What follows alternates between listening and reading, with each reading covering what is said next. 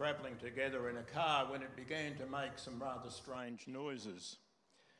One of them suggested that they should pull over and uh, go into the closest service centre just to have it checked out. The other person suggested they just turn up the radio louder so they wouldn't hear the noise. Thankfully, they chose to have it checked out and discovered that there was a problem with the brakes.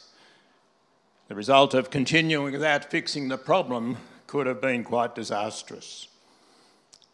The thing is, with warning signs, we need to be prepared to pay attention.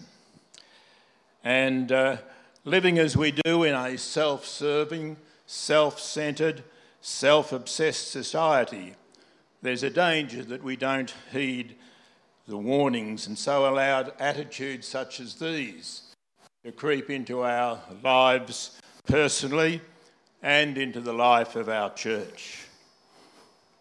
In the passage that Lynn is about to read to us from Romans twelve, Paul sounds a warning note when he writes, "Don't let the culture of the society in which you live squeeze you into its mould." You see, in the first eleven chapters of Romans, the apostle has been teaching his readers the gospel, that all people are sinners, that God is holy and just, and therefore we are under his judgment. He then reminds us that God, in his great mercy, has sent his Son, Jesus Christ, so that through Christ's perfect obedience, through his death in our place, it's possible for God to declare all of those who trust in Christ to be in the right with God. And so he writes in Romans eight one, "Therefore there is now no condemnation for those who are in Christ Jesus."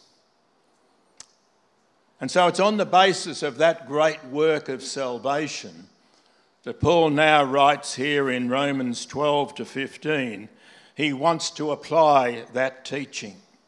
In effect, he's saying, on the basis of what God has done for you, this is how you should live. This is how the experience of salvation should be seen in the totality of your life. And a lot of what Paul says in these chapters has to do with relationships.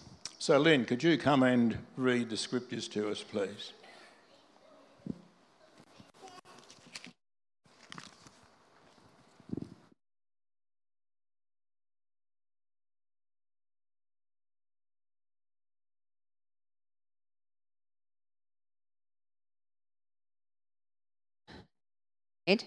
Romans chapter twelve, verse one to eight. Now we know that there's many versions of the Bible. This morning I'm reading from the New Living Translation. I was asked to read from that one, and it's very inspiring. So you may like to look it up on your Bibles. Romans twelve, one to eight. "And so, dear brothers and sisters, I plead with you to give your bodies to God because of all he has done for you. Let them be a living and holy sacrifice, the kind he will find acceptable. This is truly the way to worship him.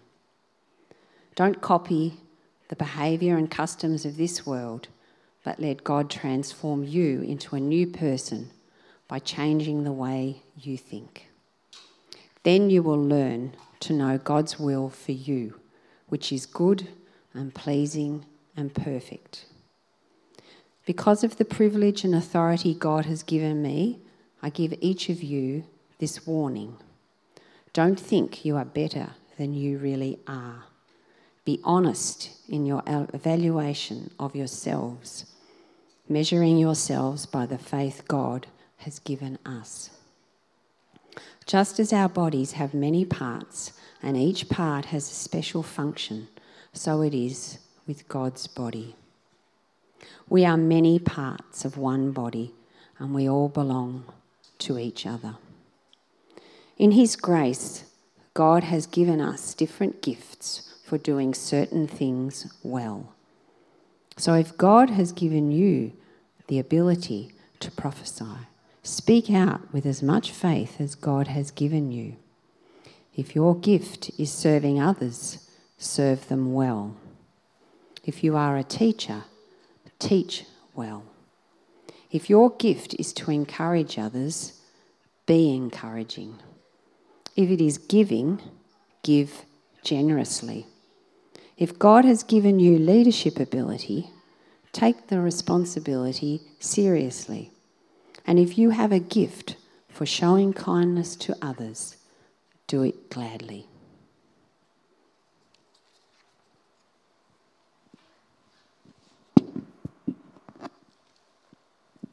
So what's Paul said there? He said, in view of what God has done for you in showing you his grace and his mercy, you need to live in contrast to the sec- secular society of which we're a part. And for this to happen, he says, we have to have a changed mind, and we have to change and renew our thinking. Then in verse three, he tells us that a renewed mind will also lead to a changed attitude towards ourselves. He says we shouldn't have an inflated sense of our own importance. Rather, we need to have a balanced attitude. In the context of this passage, he's saying, don't think you're better than others, but also don't underestimate yourself.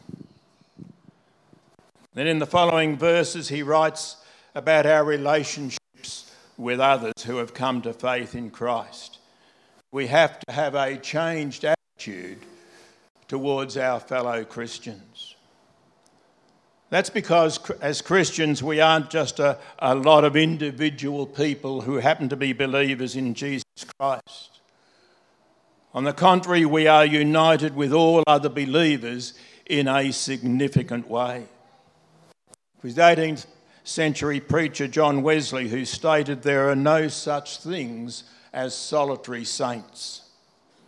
The idea of a hermit Christian or a religious recluse is not biblical. Yes, we must individually make that response of faith, accepting Christ as our Saviour. But God's purpose in saving people is to incorporate them into a new community, a truly great society, his church. Yes, our Christian faith is personal, but it is not private. And so, friends, we cannot call ourselves Christian and avoid the church. Let me say that again. We cannot call ourselves Christian and avoid the church. This has always been the case, right from the through the Old Testament. God has been concerned about a community of people. People who live under his direction, people who obey his standards. The story of the Bible is that God is making and shaping and refining his people, beginning with Abraham. The lives of individuals like Moses, David and Isaiah and the twelve disciples have their meaning as part of God's continuous community. God has always been concerned about a community of people, and there are no signs that he's changed his plan.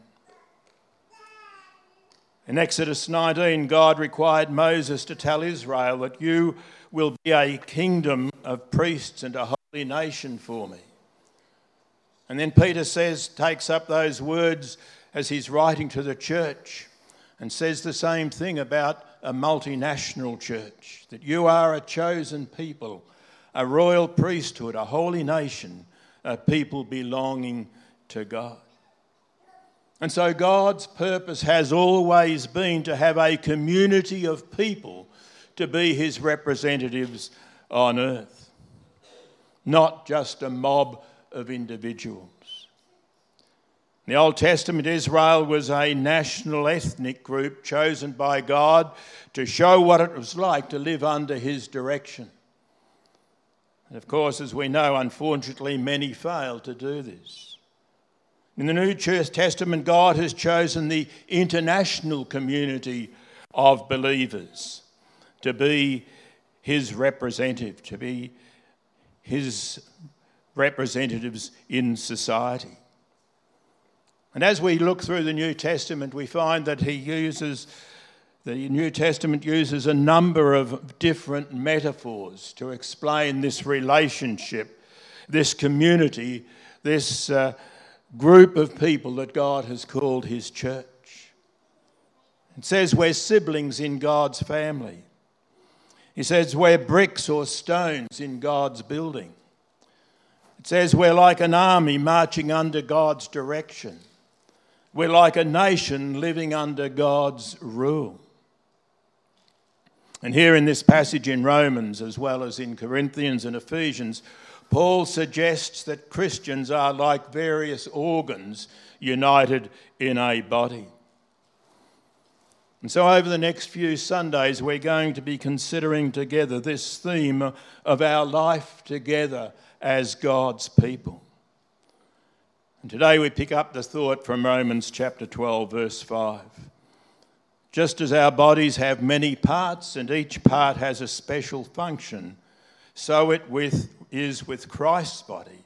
We are many parts of one body and we all belong to each other.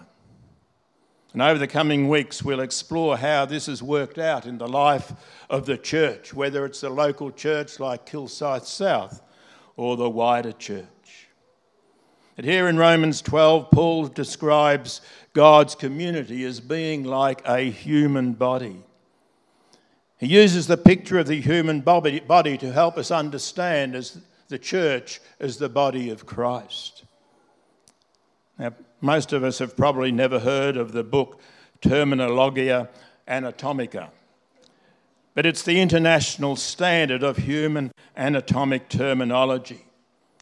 It lists over seven thousand five hundred body parts.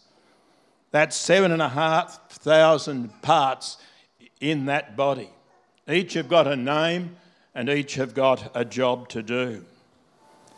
It includes dozens of organs, more than two hundred bones, hundreds of muscles, nerves, ligaments, blood vessels, and all sorts of other microscopic structures.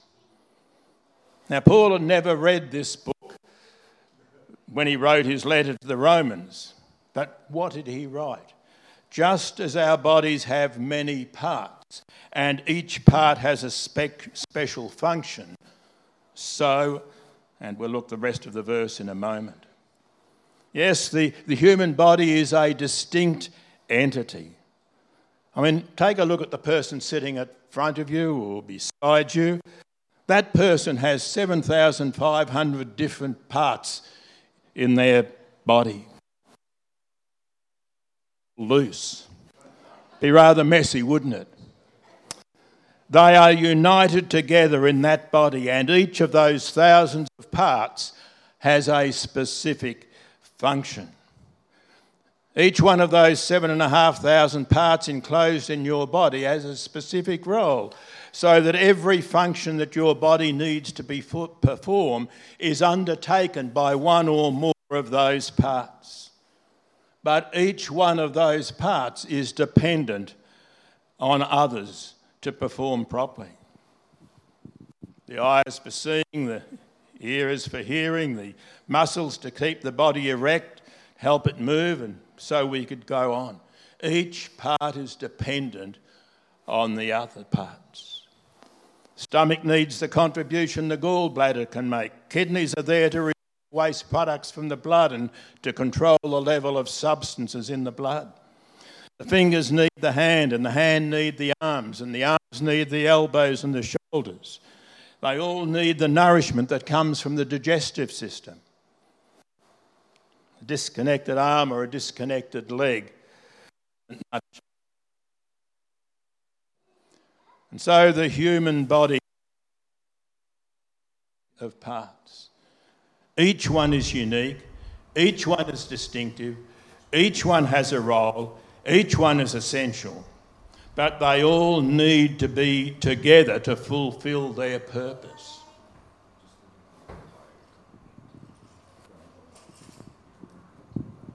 Sorry. Not used to holding one of these things.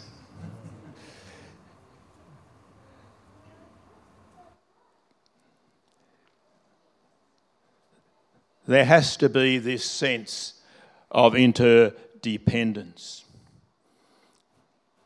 There are diverse seven and a half thousand parts, but they form one body, each with its unique role.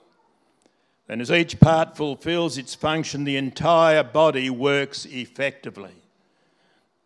You know, without this diversity, the whole body would be a monstrosity. But it is diversity in unity. Well, that's Paul's illustration. So we come back to, to Romans chapter twelve, where he applies this illustration.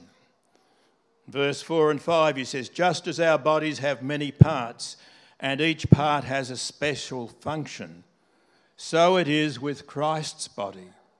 We are many parts of one body, and we all belong to each other."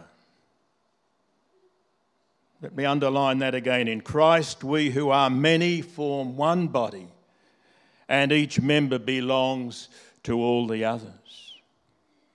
The church, as we know, is a community of all kinds of men and women of various ages, from various cultures, who speak various languages. They're engaged in a whole range of jobs. They've got a whole lot of different interests and different needs. But we are united by one supreme fact. And that fact is that we each acknowledge Jesus Christ as Lord and Master, as our head. And it is the Holy Spirit who binds us together. And that's why the, the picture of the human body provides a significant illustration of the church, of what it is and how it functions. Yeah, we choose our friends because they have similar interests to, to our own, different, similar ideas, similar style. But God puts different people in the church so that we can learn from one another and so that we can complement one another. There is unity in our diversity. Being members of one body means we are interdependent and not independent. No member of Christ's body can say to someone else, "Well, I don't need you," because the whole emphasis in the New Testament is that every Christian needs other Christians. If we don't recognise the concept of the church as an interdependent body and in humility work together as members of that body, then that church will be dysfunctional.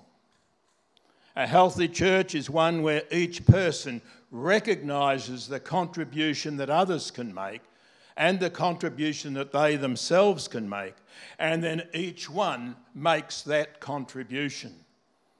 A functioning church is a healthy church. I mean, as you look around, each of you, you person you see is an individual. They're unique. No one else is like you or me, and perhaps some of us think just as well. But at the same time, we need each other. We are unique and different, but each of us is of equal value to Christ our head. Each of us needs our Christian brothers and sisters. Just as the human body doesn't function when some bodily organs decide not to work, so it is with the body of Christ. I am part of you. You are part of me. Each of us has a part and needs to do our part to be a functioning, healthy church. Some of us may think, "Well, I'm not so sure of that. I seem to be getting on quite all right by myself as a Christian." Yes, we Aussies tend to be individualistic. We admire the, admire the strong, independent person who can make it on his own or her own. But as Christians, we need to fight this tendency. That's why Paul wrote in verse two of chapter twelve, "Don't be squeezed into society's mould." We need to heed the warning. The principle of the body means that we need each other. But to admit that requires humility. That's why Paul reminded us in Verse three, don't have an inflated sense of your own importance. So let's spend a few moments just exploring this matter. Why is it that we need our fellow Christians? Exploring what it means to be the body of Christ. First of all, as members of the body of Christ, we need each other to be able to fully grasp the love of God. Writing to the Ephesians, Paul said, I pray that out of his glorious riches he may strengthen you with power through his Spirit in your inner being, so that Christ may dwell in your hearts through faith. And I pray that you, being rooted and established in love, may have power, listen to this, together with all the Lord's holy people, to grasp how wide and love and high and deep is the love of Christ, and to know this love that surpasses knowledge, that we may be filled to the measure of all the fullness of God. Friends, we can't have a full appreciation of God's love in isolation. Then, as members of the body of Christ, we also need it to one another so that we can grow to spiritual maturity. None of us can grow to the spiritual maturity that God's purpose is for us alone. We need the wisdom, the support, the guidance, the counsel of others. When Paul wrote to the Ephesians, he said that God gave the church certain people who were gifted to equip God's people to do his work and to build up the church, the body of Christ. He says, this will continue until we all come to such unity in our faith and knowledge of God's Son that we will be mature in the Lord, measuring up to the full and complete standard of Christ. Friends, neither you nor I can be a maturing Christian unless we are contributing our part to the maturing of our fellow Christians in the body of Christ.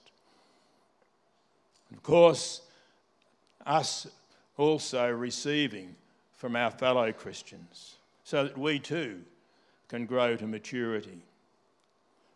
I know it's an old illustration, but it's true. If you're like me, you like sitting in front of an open fire.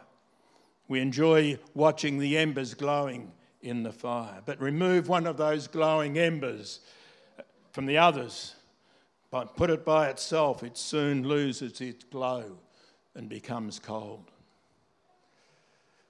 The principle of the body means that we need to develop relationships with other members of the body so that together we might grow towards Christ-likeness, towards maturity.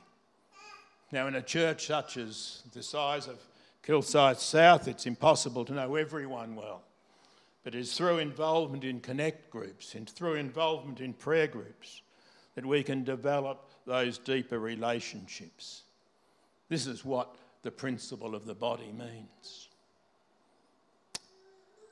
As members of the body of Christ, we need each other to develop Christian graces.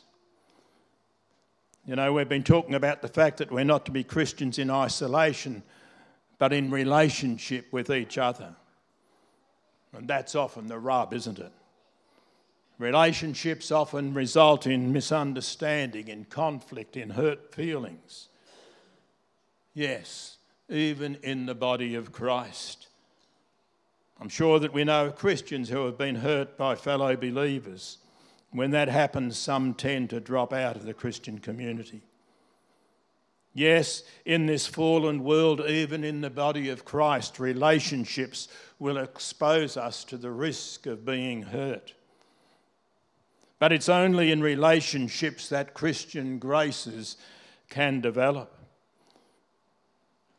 These graces we refer to as the fruit of the Spirit. The Holy Spirit produces this kind of fruit in our lives: love, joy, peace, patience, kindness, goodness, faithfulness, gentleness, and self-control. And these qualities can only develop in relationship. We need others to love. We need others to whom uh, who may annoy us to teach us patience. We need others who uh, to whom we can show kindness.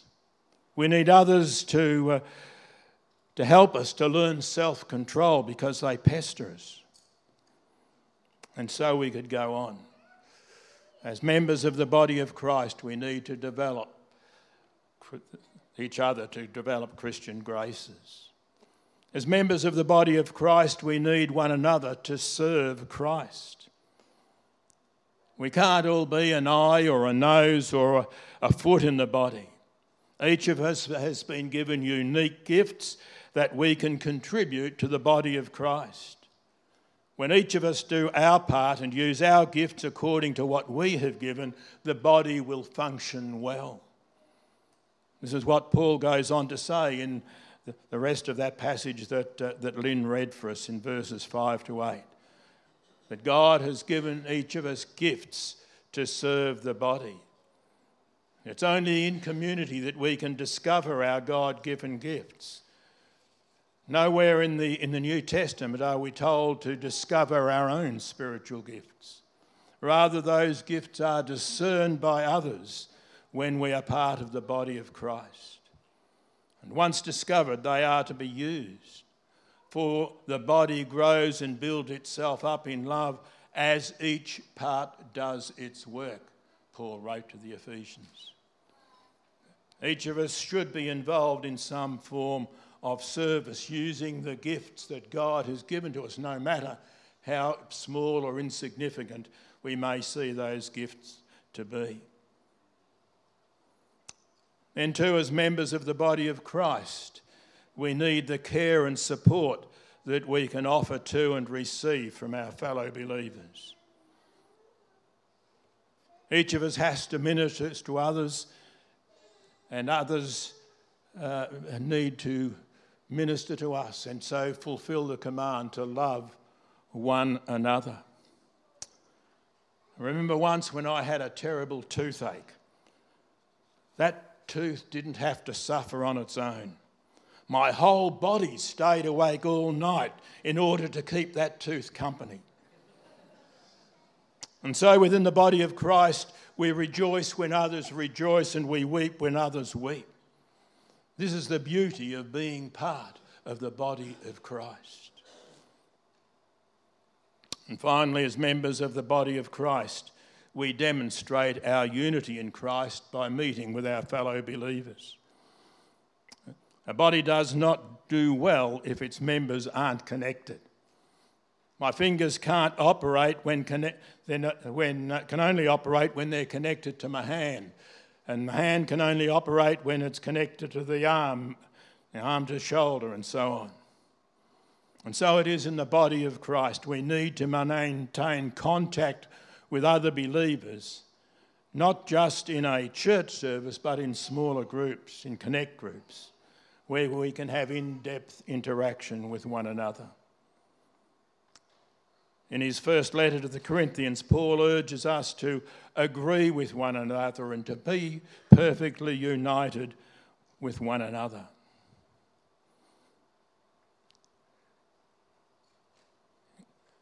To the Ephesians, he wrote, "Make every effort to keep the unity that the Spirit gives through the bond of peace." You know, I think there's a danger sometimes with, since COVID, with many churches such as ourselves continuing to provide on-life services, that we see this as, sub, as a substitute for meeting with other believers. Service is certainly a wonderful benefit for those in advancing years or for those who are suffering ill health. I know Bev appreciated this ministry during her illness. But friends, online listening and viewing must never become a substitute for meeting together. If we're staying at home to watch a service simply because it's more convenient, save the hassle of having to go out, I think we believe we need to take a fresh look at this whole concept of who we are within the body of Christ. All of which places a, son, a solemn responsibility on each one of us individually, on all of us together, to really mean business with our discipleship. It's no wonder the Hebrew Christians in chapter ten were urged to not give up the habit of meeting together as some of them were doing. Coming together with fellow Christians indicates that we belong together, but it also enables our spiritual development and our Christian service. Let's all draw all this together. What's it mean? In this passage, Paul is teaching that it is only as we live both personally and corporately in this pattern of active involvement in the church that the body of Christ can function as the Maker designed it. It means that Christ has placed you, that he's placed me in this part of his body at Kilsyth South so that we each can find fulfilment here. God's glory is revealed in the diversity of his people. When the Spirit of God is free to work in the church, there is diversity. We each have different functions, giftings, strengths, but they complement other parts of the body. When operating as God designed us, we are a blessing to the entire body. When we don't operate that way, we, the way we were designed, then the body suffers. The great thing about this is that each of us can play to our strengths within the gifting God has given to us. And that's why we come back to verses one and two of Romans chapter twelve. We need to renew our minds. We need to prove the will of God for our lives. And God's will is that we should be functioning parts of the body of Christ. Yes, we're living in a self-serving, self-centred, self-obsessed, modern-day rush-rush society. But as the body of Christ, we are called to be a counter-culture. Each of us is necessary. Each of us is to bless other parts of the body, for we are called to belong to each other. Let's pray. Thank you, Lord, for choosing us, for calling us, for adopting us into your family and incorporating us into your body. For this, we are ever grateful. Grant us the grace to make that unity within the body ever visible. We ask this so that people observing us will know that we are your disciples because of the depth of the quality of the relationships we have with one another, the same kind of love that you have shown us. Enable us to be willing to do our part within this church so that for your purpose for Kilsyth South might be fulfilled. Through Jesus Christ our Lord we pray. Amen.